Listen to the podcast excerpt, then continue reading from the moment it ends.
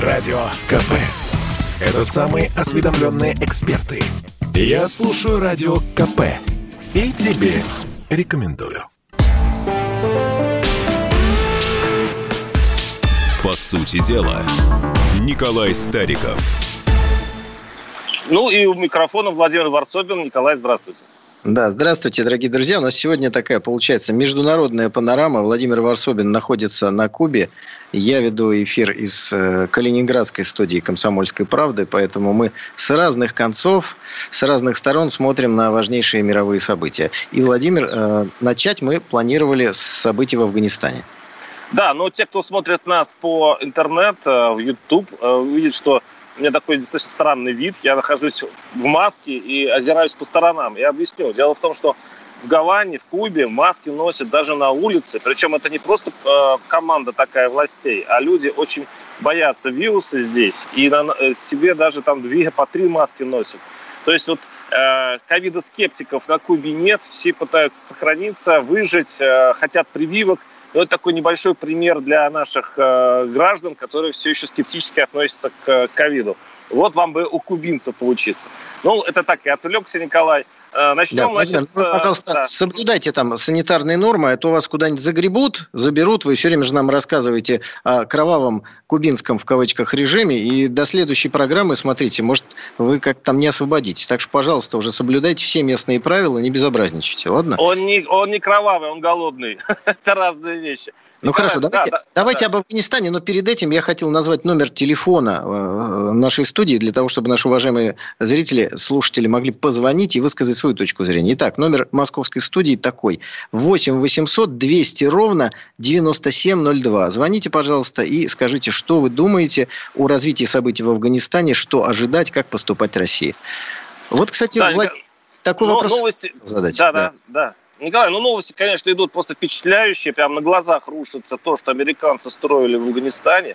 Но просто даже не, не, не по дням рушится, а прям по часам. То есть так легко э, перешла власть к талибам. Николай, как вы думаете, это, это был какой-то запланированный сговор э, э, афганцев, имеется Талибан, с Вашингтоном? Или действительно такой хлипкий на песке был построен режим в Афганистане? Ну вот, Владимир, тем, кто хочет разобраться в этой ситуации, я предлагаю обращать внимание на действия Соединенных Штатов Америки. Год назад, еще при Трампе, был подписан договор между Соединенными Штатами и Талибаном. То есть, еще раз, Соединенные Штаты когда-то вошли в Афганистан, когда ситуация была похожа на сегодняшнюю. Талибан контролировал почти всю территорию, там Северный Альянс с ним боролся, и в тот момент Соединенные Штаты обрушились на тогда центральное правительство Талибана. Кстати, не забудем сказать, что это запрещенная в России террористическая организация. Пока, а, да. Э, разрушили э, статус-кво, открыли военные базы, загнали талибов в горы, и через 20 лет Афганистан возвращается практически к той же самой ситуации с одной разницей. Сегодня никаких внутриафганских сил, которые противостоят талибам, не существует. Если они были, когда туда приходили американцы, теперь этих сил нет. Но зато на территории Афганистана теперь существует также запрещенная в России террористическая организация ИГИЛ, которая, конечно же, абсолютно проамериканский, да, собственно говоря, американский проект. Теперь давайте вот сопоставим эти факты. Вошли взяли э, под контроль часть территории, создали марионеточное правительство, которое существовало исключительно на американские деньги, на американских штыках. Как сейчас видно, никакой популярностью оно не пользовалось. Напомню вам, что просоветская власть в Афганистане просуществовала и проборолась почти два года с того момента, как Горбачев предал наших афганских друзей, перестал, прекратил туда всяческие поставки вооружения, амуниции – и два года эти люди сопротивлялись, пока тоже не были разрушены теми же самыми талибами, которые тогда уж точно финансировались не только Пакистаном, но Соединенными Штатами Америки. Поэтому, на мой взгляд, конечно, произошел такой договорничок, э, в итоге американцы в очередной раз предали тех, кто им верил. И поэтому было бы очень хорошо, вот сегодняшние эти страшные кадры из Кабула, где люди, доведенные ну, действительно до отчаяния, пытаются на шасси взлетающих самолетов как-то избежать печальной, как им кажется, участи, падают вниз. Вот эти кадры, знаете, надо в украинской раде показывать. Надо, чтобы все видели, чем заканчивается сотрудничество с американцами. Они в любой момент тебя могут предать. Не, что им стоило вывести этих людей? Ну, ну, ну, правда. Они сотрудничали с ними. Это их семьи. Это люди, которые вели западный образ жизни. Это девушки, которые не хотят одевать паранжу или еще что-то. Вот, вот это. Это все, кто был вокруг американцев в тот момент, когда они строили свою власть. Они на все это наплевали. Ввели, кстати, 3000 э, солдат обратно в Афганистан для того, чтобы обеспечить эвакуацию. И никого, кроме своих дипломатов и каких-то немногочисленных представителей западных государств, они оттуда не вывезли и не вывозят. Это очень напоминает ну, мы с вами были, наверное, еще маленькими детьми э, или вовсе были в проекте. Это то, что происходило во Вьетнаме, когда только не на шасси самолетов, а на так сказать, подножки вертолетов люди цеплялись в, в Сайгоне э, э, и пытались с американцами улететь. Они всегда предают тех, кто им больше не Николай, нужен. Николай, я понимаю. А, ну, давайте без особых эмоций, просто посмотрим по фактам. Ну, на самом деле, и русские уходили из Афганистана похожим образом. И на Джабулу повесили за, ну, за ногу а, подъемным краном. Тоже был символ того, как он можно верить в Москве и смотрите, пожалуйста, что из этого вышло. Вы говорите, что это Горбачев. Предал. Поэтому эмоции, эмоции понятны. Но смотрите, что, э, какая логика у США. Э, США находится там, десят, ну, там в тысячи километрах от Афганистана. Она, они уводят оттуда войска. Теперь э, Афганистан – это проблема государств, которых с ним граничат. Таджикистан, Узбекистан, там Россия в проекте, как вы, вы говорите. То есть теперь мы должны заниматься Афганистаном, что нам сильно злит. Потому что раньше 20 э, лет американцы просто купировали этот Афганистан, убирали эту проблему из мировой повестки, сами справлялись с этим. Теперь они на это плюнули, говорили, ребята, разбирайтесь с Афганистаном сами. Рядом Китай, Индия, э, Россия. Вот э, что теперь Москве делать с, с этим делом? Потому что э, купировать Афганистан это очень тяжелое и, главное, затратное мероприятие.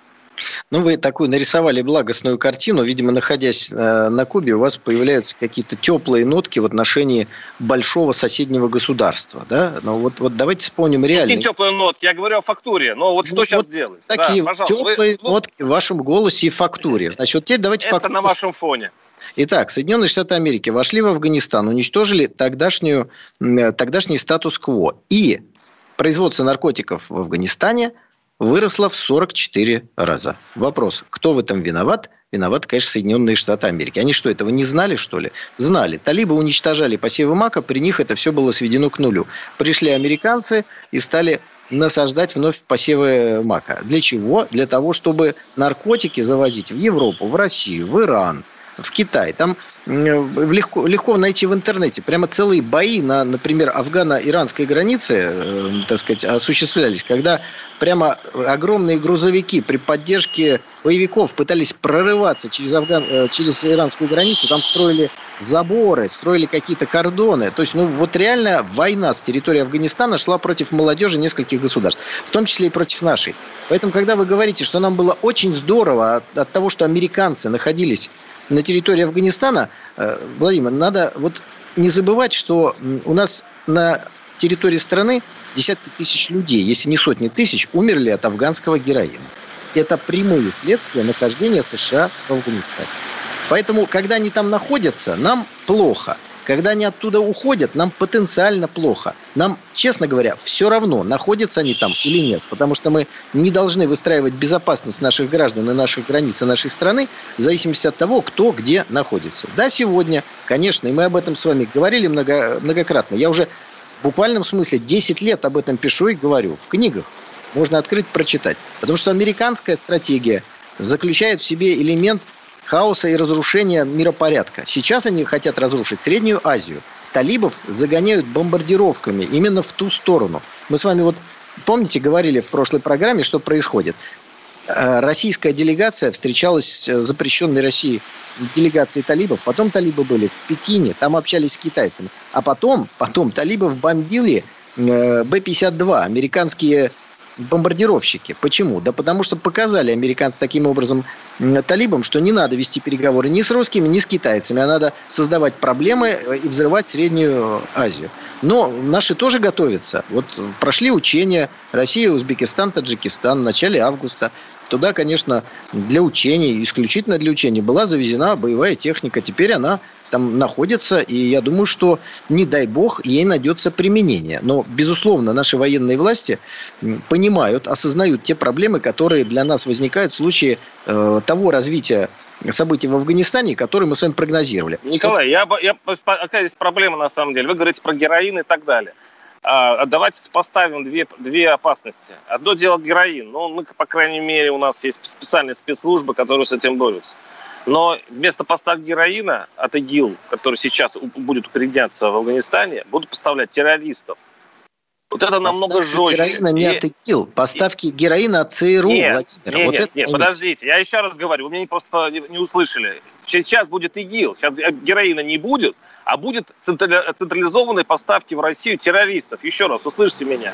И вы танками, а, усилением а, армии, вы этому не поможете.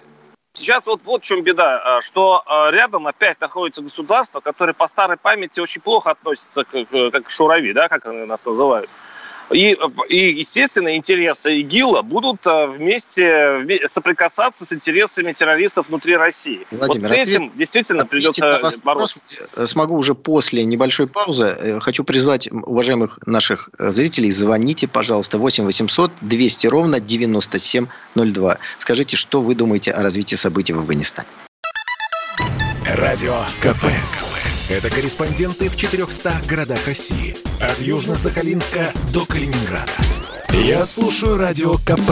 И тебе рекомендую. По сути дела, Николай Стариков. Да, микрофона Владимир Варсобин. Говорим об Афганистане, об исходе э, светских властей и укоренении в Афганистане властей религиозных. Чем это может обернуться для Москвы. Э, мы в предыдущей части передачи я задал, задал вопрос э, Николаю, что теперь вместо героина, когда поставляли при американцах, там героин действительно производился в промышленных масштабах, теперь будут таким же промышленных масштабах производиться и поставляться террористы. Николай, вот это большая угроза для нашей страны. Да, еще раз повторю, телефон, уважаемые зрители, звоните, пожалуйста, 8 800 200 ровно 9702. Теперь, Владимир, отвечаю на ваш вопрос. Вы сказали такую интересную фразу, что рядом с нами находится не очень дружественное к России государство. Оно действительно рядом находится и называется Соединенные Штаты Америки. Напомню вам, что мы с ними, в общем-то, э, граничим даже. Так, на всякий случай, если вы забыли. Э, в промышленных масштабах террористов э, Террористов и раньше пытались засылать в Россию. Их пытались засылать всегда начиная, так сказать, с незапамятных времен. И, естественно, в последнее время все это происходило вот под знаменем запрещенных в России террористических организаций. Слава богу, наши спе- специальные службы работают э, очень-очень неплохо. Большое количество терактов прекращаются, э, ячейки задерживаются. В этом смысле возрастет не количество людей, которые поедут, Потому что им сначала нужно ворваться на территорию Таджикистана, там, значит, взорвать э, ситуацию. Это, это долгая история. Будет радикализация тех, кто находится на сегодня, сегодня на территории России. И в этом и есть опасность развития ситуации в Средней Азии по такому самому взрывоопасному э, сценарию. У нас огромное количество гастарбайтеров на территории страны. Что будет в их головах, если в их странах произойдет государственные перевороты со всеми печальными последствиями мы с вами не знаем. Поэтому это, безусловно, для нас зона опасности. Что касается наркотиков, то мы сейчас посмотрим, что с ними будут делать талибы. Вариант 2.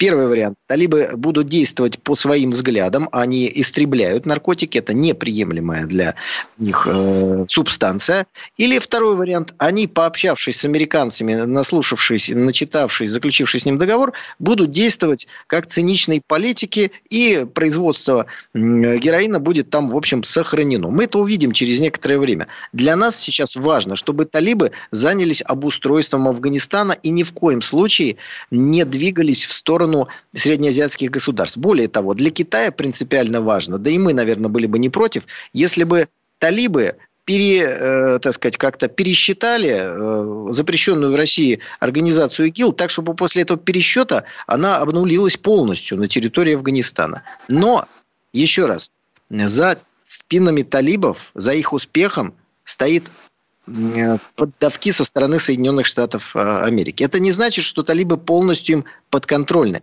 Это значит, что американцы имеют определенное влияние финансами, оружием, финансируют сегодня тех, с кем они якобы 20 лет борются.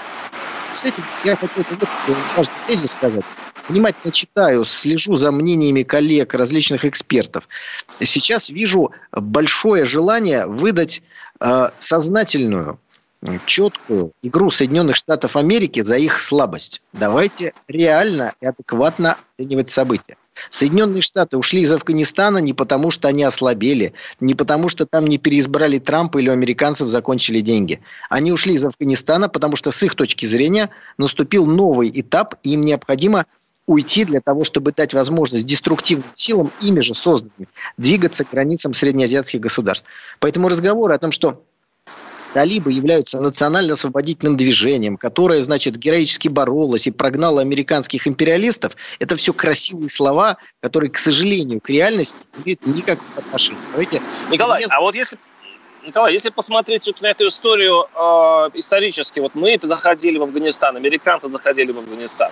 В принципе, каждый раз э, проигрывал, э, ну, так назовем его, европейский мир. Да? Мы пытались, и американцы пытались э, все-таки там возродить светское общество, оно, кстати, раньше было, э, в начале прошлого века, э, сделать так, чтобы там э, не было засилия религии в, такой, в, таком масштабе, который есть сейчас. Но каждый раз и Америка, и Россия проигрывала.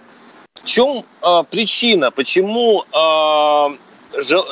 попытки как-то обуздать Афганистан, как-то лишить его террористического потенциала все время проваливается. Может быть, потому что и Россия, и США всегда действовали поперек друг другу, и западный, условно, европейский мир не может консолидироваться и, наконец-то, решить, ну, условно, афганистанскую, афганскую, а может быть, среднеазиатскую проблему, равно мусульманскую проблему. Вот смотрите, ваши слова... Халифатскую, назовем так, халифатскую проблему, потому что мусуль... мусульмане – это мирные, прекрасные граждане. Да. Наша Россия. Ваши слова неким расизмом попахивают. Я поясню почему. Вы как бы говорите о том, что есть некая страна, которая сама по себе проблема. Да? Афганистан никогда не был проблемой. Проблемой для некоторых держав было территориальное положение Афганистана, которое они хотели себе подчинить. Вы упомянули американцев, упомянули Советский Союз. Давайте чуть раньше вернемся. Там, извините, британцы Англичане. постоянно взять под контроль, потому что рядом находилась Индия жемчужина британской короны. Они просто боялись, что русские придут в Афганистан и через Афганистан вызовут восстание сотен миллионов угнетенных индусов, индийцев. Вот, в чем был смысл прихода англичан туда. Они дважды заходили, дважды уходили, после себя каждый раз э, оставляли хаос. Сам по себе Афганистан ни на кого никогда не нападал. Далее, в начале 20 века, после того, как у нас произошли революционные события, Советская Россия была первой страной, признавшей Афганистан. Это, это тоже факт. Далее. В Афганистане установился шахский режим. Это был светский режим. Он примерно напоминает такой светский режим, который был в Иране.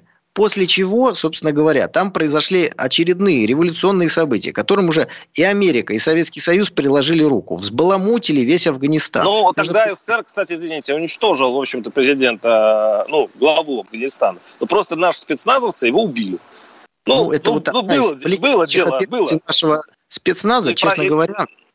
Давайте мы сегодня не будем в, эту, в эти дебри просто удаляться. Одним словом, э, Афганистан стал полем игры сверхдержав. И в этом причина той трагедии, которая постоянно происходит на территории Афганистана. Сам Афганистан не является местом, где живут какие-то агрессивные злые люди и какая-то проблема. Нет такой проблемы. Николай, Сегодня Америка... я, я, вы, вы все-таки все узко про Афганистан. Я говорю вообще по, а, про э, э, среднеазиатскую проблему. Ведь э, попытки каким-то образом сблизить э, Азию и Запад, Восток и Запад – предпринимались. Вот э, американцы сделали совершенно истерическую попытку после 2001 года, после бомбардировки вот, э, значит, э, об этого теракта знаменитого Усану Бен Ладена. Но вот закончилось опять э, тем, чем закончилось. Может быть, отсутствие консолидации э, европейского мира, э, вот эти попытки как, э, когда-то, ну, из-за этого не получаются. Или есть какие-то глубинные, настоящие вещи, которые находятся в исламском мире, которые никогда в жизни не будут европейцами. Как еще Киплинг писал, да, никогда Запад и Восток не соединятся с друг другом. Да никто не должен быть кем-то другим. Вот то, что пытается Запад часто на протяжении своей истории делать, это вот, э, знаете, Тевтонский орден, который приходит и всех уничтожает или перекрещивает. Советский Союз действовал так же. Ну, абсолютно Советский Союз не советский так. строй. Нет. Так же. Советский Союз ввел войска на территорию Афганистана, чтобы этого не сделали американцы. И во многом, как сегодняшние события мы наблюдаем, во многом это была правильная операция. Но еще более неправильным был вывод войск из Афганистана и предательство э, афганской власти, которая там была... Николай, ну вы пропускаете социалистический строй, который навязывал СССР Афганистану. Ну вы то, что ж вы это, э, об этом не говорите? Каждое Попытка навязать свою модель Кажется. развития, это есть грех не только Америки, но и СССР. Это общее наше э, мессианское, э, европейское мироощущение, что все Совершенно должны жить примерно так, как мы. Это была ошибка, которую совершило руководство Советского Союза. Нужно с уважением от- относиться к обычаям, к традициям, к религии страны, с которой вы хотите иметь э, какие-то отношения. Но американцы никогда не пытались сделать Афганистан европейским. Из европейских методов у них только ковровые бомбардировки. А Советский Союз делился всеми достижениями, которые были. Бесплатная медицина, дороги, бесплатное образование. Пожалуйста, все. Мы по-другому. Мы воспринимали афганцев равных себе, как это всегда было в нашей истории. Американцы же относятся ко всем как к туземцам. Поэтому они не берут на борт самолета людей. У нас же история была другая. Горбачев предал, предал нас самих. И в этот момент у нас не было даже возможности заниматься там эвакуацией афганского населения. Кстати, думаю, что вот сегодня сейчас в новостях прозвучал, э, прозвучала новость, что э, спецназовцы афганские прилетели на территорию Таджикистана. Я думаю, что было бы очень правильным жестом со стороны России, может быть, принять какое-то количество этих людей к нам. Они нам еще очень сильно пригодятся, потому что та проблема, которая создана там американцами, она, в общем-то, надолго, и решать ее не всегда получится дипломатическими методами. Одним словом, э, американцы играют. Большая игра продолжается. Даже место приложения большой игры то же самое. Российская империя играла с британской, потом Советский Союз играл с Соединенными Штатами Америки. Сегодня США продолжают эту самую большую игру уже против России и Китая. Если мы не будем участвовать в процессе, знаете, часто говорят, давайте мы не будем заниматься. Просто вот будем сосредоточимся на внутренних делах. Это прекрасно. Но вы сами говорите, наркотики, террористы, попытки радикализовать людей, э, гастарбайтеров, находящихся на нашей территории, это все внешние факторы, которые играют на нашем внутреннем поле. Поэтому, занимаясь внутренними проблемами, развивая экономику, конечно, надо не забывать. Николай, знаете, при всем при том, что это удивительная программа, по которой я примерно на 50 на 60% с вами согласен, но здесь я вам просто замечу, что американцы просто умыли руки и уехали на свой континент. А Афганистан находится рядом с нами. Это наш, действительно, наш предбанник, с которым нам придется иметь дело и решать вопросы. Американцы скинули на нас то, что мы должны были решать, потому что мы соседи. Сейчас мы прервемся на пару минут, оставайтесь с нами и поменяем тему. Радио КП. КП. Это лучшие ведущие. Я слушаю Радио КП и тебе рекомендую. По сути дела, Николай Стариков. Да, у микрофона Владимир Варсобин. Ну что, Николай, предлагаю сейчас принять звонок. Да, 8 давайте. 800, 8 800 200 ровно 9702. Андрей из Хакасии. Андрей, слушаю вас. Здравствуйте. Здравствуйте, Владимир. Здравствуйте, Николай. Здравствуйте, уважаемые радиослушатели. Вот смотрите, Талибан – это революционеры. ИГИЛ тоже как бы за трудящихся. Вот э, вопрос Николаю Старикову. Как вы считаете, если Талибан как бы пройдет сквозь как бы все границы до пригородов Лондона и озвучит интернационал с начала и до конца. Как вы вот в это вот верите или воспринимаете это? Вот прокомментируйте, пожалуйста. Да, пожалуйста. Николай, это получается Талибан, ваши идейные, э, ну, если слушать нашего, э, если верить нашему слушателю, ваши союзники, это уже левое движение. Да ну что вы. Выходит Э, так. Мне кажется, наш уважаемый слушатель перечитал фантастики или даже не знаю, на солнце перегрелся.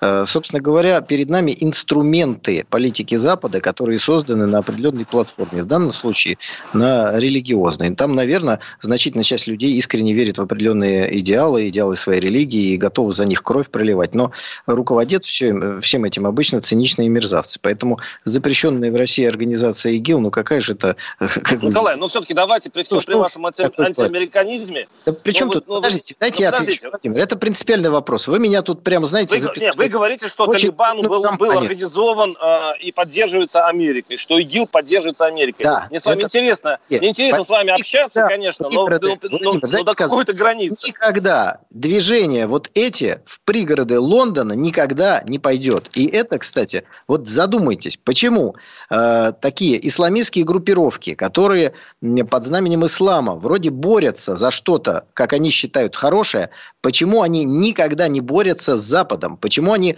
борются либо со своими соплеменниками, либо пытаются бороться э, с, с еще кем-то? Вот смотрите, ИГИЛ, запрещенная в России. Что она делала в Сирии и Ираке? Она разрушила двух противников израильского государства.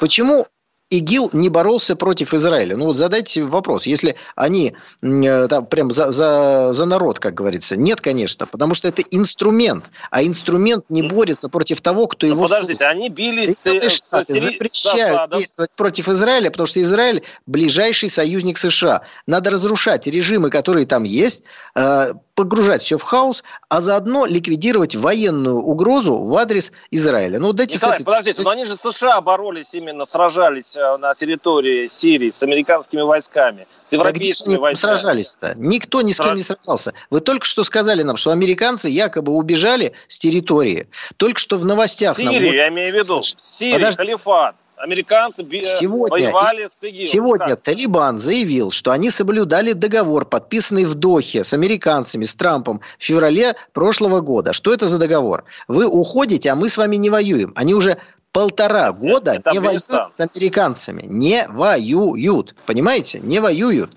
Так с кем вы же путаете, они Вы путаете, подождите, вы путаете Талибан с ИГИЛом, у вас что-то, что-то у вас с вами случилось. Я сейчас Афганистан, говорю... вы, вы, вы путаете с Сирией, где ИГИЛ был халифат, и, как, и там воевали они с американцами, вообще забыли про 11 сентября 2001 года, когда э, эти самые исламисты ударили по башням-близнецам.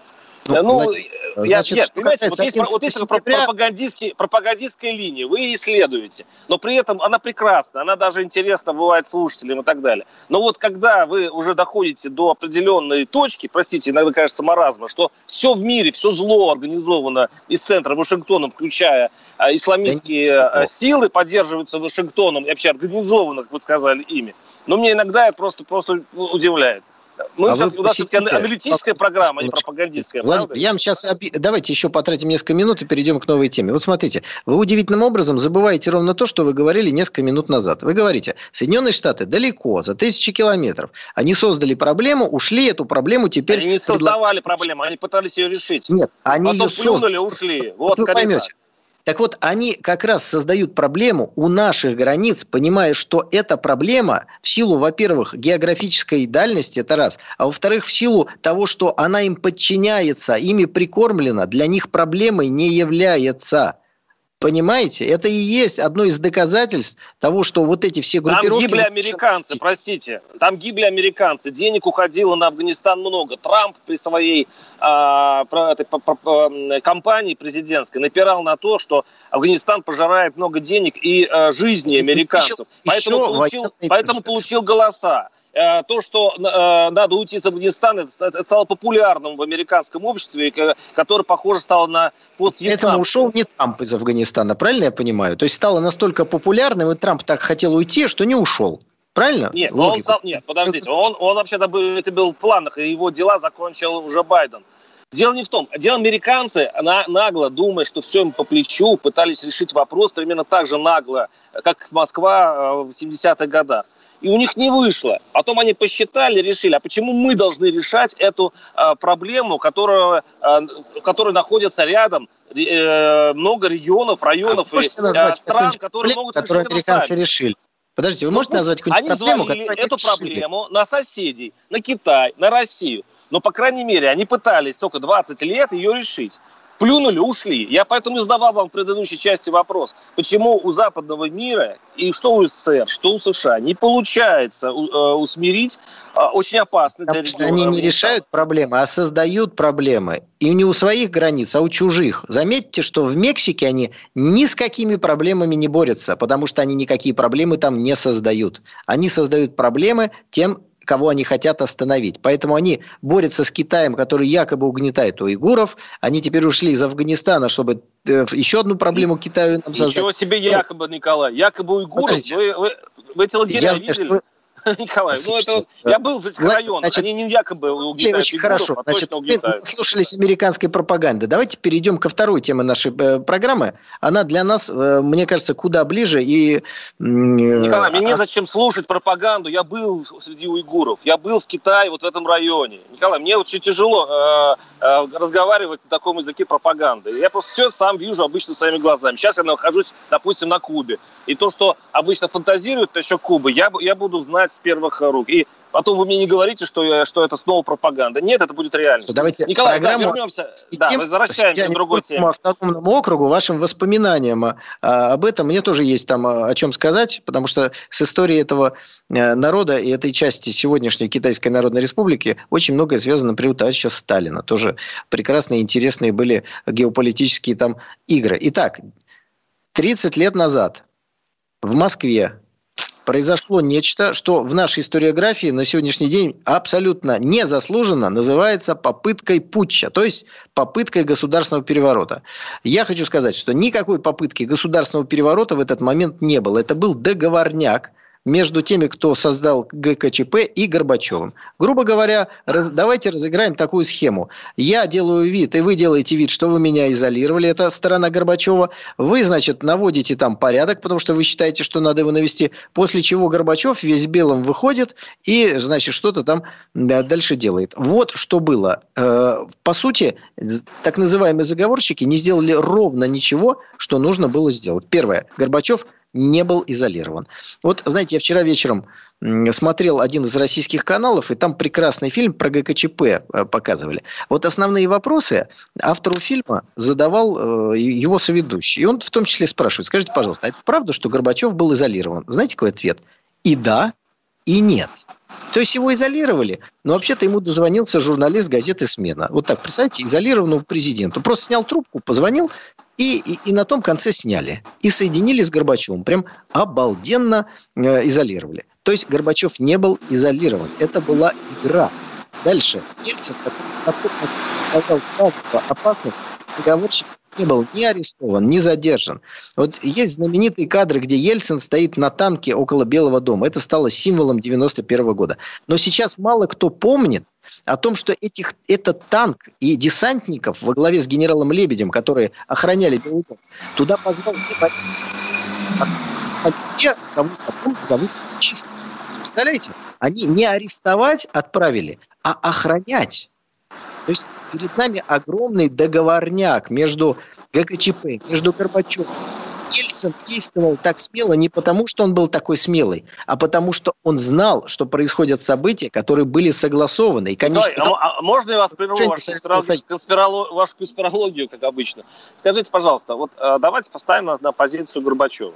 А Горбачев перед тем, как э, э, уйти на Форос, да, улететь на Форос, выполняя договоренность, если вот вам верить, он э, были последние уже детали, проговорил по поводу союзного договора. Он, договора, он считал, что это дело вообще всей его жизни, этот договор, который в итоге сможет как-то реанимировать Советский Союз. Он улетает на Форос. Вернувшись, он уже не президент был настоящий. На самом деле он, он ослабил все свои позиции. Вот именно после пленения Форосы Горбачев стал просто никто. Ельцин стал главой государства еще э, за несколько месяцев до того, как он формально им стал.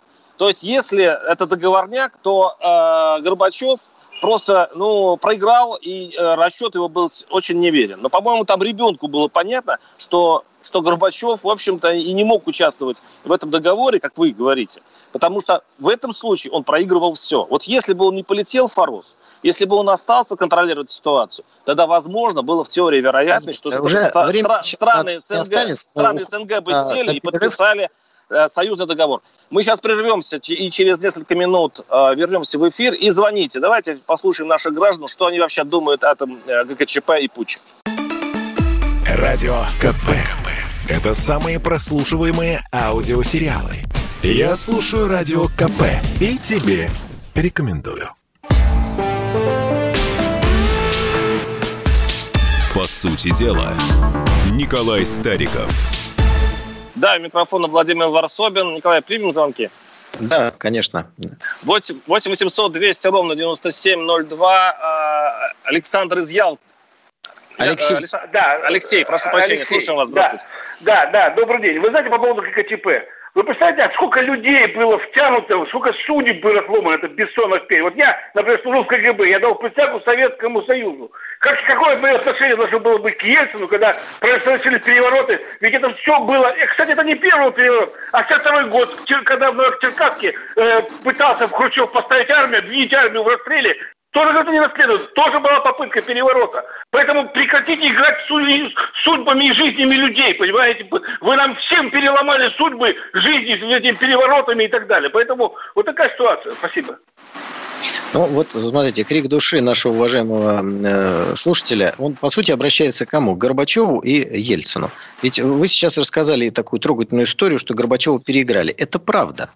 Проблема заключается в том, что оба развития событий, оба сценария устраивали Запад и были катастрофичны для Советского Союза. Подписание союзного договора к разрушению Советского Союза немедленно, потому что каждая часть этого договора получала такие права, что страна распадалась на части. Этот союзный договор, это был, была катастрофа для Советского Союза. Но это Ну, лучше, по- чем СНГ. Подождите, подождите. Но попытка ГКЧП, которые видели, какой договор Горбачев навязывает, попытка спасти Советский Союз на самом деле в реальности оказалась стартовым пистолетом для той же самой катастрофы. Вот в, в этом смысле ГКЧП состояла из наивных, э, не очень умных, очень, э, как это ни странно, доверчивых и совсем не инициативных людей. То есть серые личности оказались во главе великой страны и не смогли остановить двух предателей, Горбачева и Ельцина, которые ненавидели друг друга и постоянно боролись друг с другом. Вы справедливо сказали, что фактически Горбачев, фактически, не, э, не юридически, перестал руководить страной. Да, он приехал, но он оставался президентом, но он не боролся за свою власть. И когда потом Горбачев э, позорно ушел со своего поста после подписания э, Беловежских соглашений, он это сделал, потому что он хотел разрушить Советский Союз. У него были все полномочия Нет, заявить, что нет. это ерунда. Подождите. Э, Теперь дальше. Ельцин. Вы опять-таки справедливо говорите, что фактическим главой государства стал Ельцин. Только задайте себе вопрос, какого государства? Ельцин был главой Российской Федерации уже на тот момент, но он де юре был главой Российской Федерации, а де-факто мог стать главой Советского Союза. Но он решил в, э, вопреки, не знаю, своей ответственности, не знаю, э, здравому смыслу, своему патриотизму, если у него был он, он в- пошел в угоду своей нелюбви к Горбачеву. И он решил выплеснуть, разрушить Советский Союз, чтобы Горбачев оказался президентом несуществующего государства. После чего он доложил президенту США о том, что они в Беловежской пуще подписали соглашение о росписи Советского Союза. Абсолютно нелегитимное. И Горбачев вместо того, чтобы объявить их предателями и отдать приказ союзному КГБ их арестовать, он что сказал? Ну, раз они подписали, я ухожу. То есть два предателя в сложный момент истории разрушили великую страну. Вот что произошло. Николай, смотрите, я, я в этот момент, кстати, был в Украине, ну, в Украинской Советской Социалистической Республике. на Украине были, как А. язык. Давайте не будем сейчас на этот счет спорить. И э, я скажу, что э, даже когда под в Беловежской пуще были подписаны эти э, соглашения, они были приняты вполне спокойно обществом. Я не помню ни одной демонстрации, а, которая бы э, была бы в защиту СССР. Более того, я был э, в Украине, и здесь на ура восприняли. Причем это не политики. Я помню, был в столовой, я еще там э, таким шко- школьным, ну, там, студентом э, под Ильичевск, такой город, это, город это под Одессой. И мне э, местная продавщица радовалась тому, что все это было подписано, и объясняла почему. Хватит э, типа э, э, э, России, ну РСФСР, тащить ресурсы из Украины. То же самое считали э, в России, что они раздают ресурсы республикам. По большому счету, не подписали бы эти самые 12, там, сколько там, там, сколько, не 12, там, э, несколько вот этих, кто собрался в Беловежской пуще, трое, бумагу трое, 12? Трое, трое, трое, да, трое, я, я, я забыл. А, не подписали бы, если бы они не знали общественное мнение. А оно, извините, было не такое, как сейчас. Вы лукавите. Вот это всегда, это все упускают почему-то, анализируя историю вот, ГКЧП. Вот это очень важно. Спасибо, что вы сказали. Смотрите, вы говорите, значит, заговорщики подписали э, нелегитимный договор о распаде Советского Союза, потому что было общественное мнение. И у вас какие аргументы? Вы говорили с продавщицей. А у меня другие... подождите, подождите, это не аргумент. Подождите. Это просто... Итоги... Я итоги жил в этом обществе, вы тоже О Советского Союза, который прошел в начале 90 91 года. И там 80% проголосовали за сохранение. Поэтому если бы те, кто хотел разрушить Советский Союз, искренне интересовались мнением народа, они должны были бы его сохранить, отстранить Горбачева от власти и сохранить Советский Союз. Им было наплевать на мнение народа. Николай, Николай, было... вы же, вы, вы, вы, вы по-моему, постарше меня будете, и наверняка точно помните, точнее помните эту ситуацию. Давайте честно. Люди были, им было все равно, сохранится, не сохранится. Да, они проголосовали во время референдума. Но больше людей заботило, как найти колбасу, как, Вы как, либо как говорите об общественном продукт. мнении, либо не говорите об общественном мнении. Подождите, подождите. Вы... Были ли демонстрации? Еще, подождите. Были, были ли митинги в защиту СССР? Хоть один митинг, Хорошо, скажем, более-менее крупный, не в Москве, а, а, где, а где-нибудь вот на а, тех республиках, которые не хотели бы отсоединяться, где народ был бы против. Была Наоборот, все радовались. Огромная. Я помню, я помню Грузию радовалась особенно Подожди, хорошо. Там сказать. в других странах нравилось. Потому что люди почувствовали, что теперь они могут э, что-то решать сами. Ну, условно, Узбекистан, Таджикистан. А с точки зрения русского человека, да, да по-моему, замечательно, что эти страны, вот э, этого э, южного подбрюшья, Узбекистан, э, Таджикистан э, и Армения, Азербайджан, отсоединились. Тогда, кстати, было даже, ну, вполне себе считалось Подожди, нормально, что они, сказать, они будут потому решать что все проблемы одну сами. Одну ерунду за другой ерундой громоздите. Значит, первое, вы говорите, люди решать получили возможность, и тут же привозите Узбекистан, Таджикистан. Вы что, реально Таджики, хотите сказать, узбеки. что сегодня там решают что-то люди, рядовые узбеки и таджики, таджики э, решают что-то в этих республиках? Нет? Была надежда, Дальше. понимаете? Была надежда. Дальше.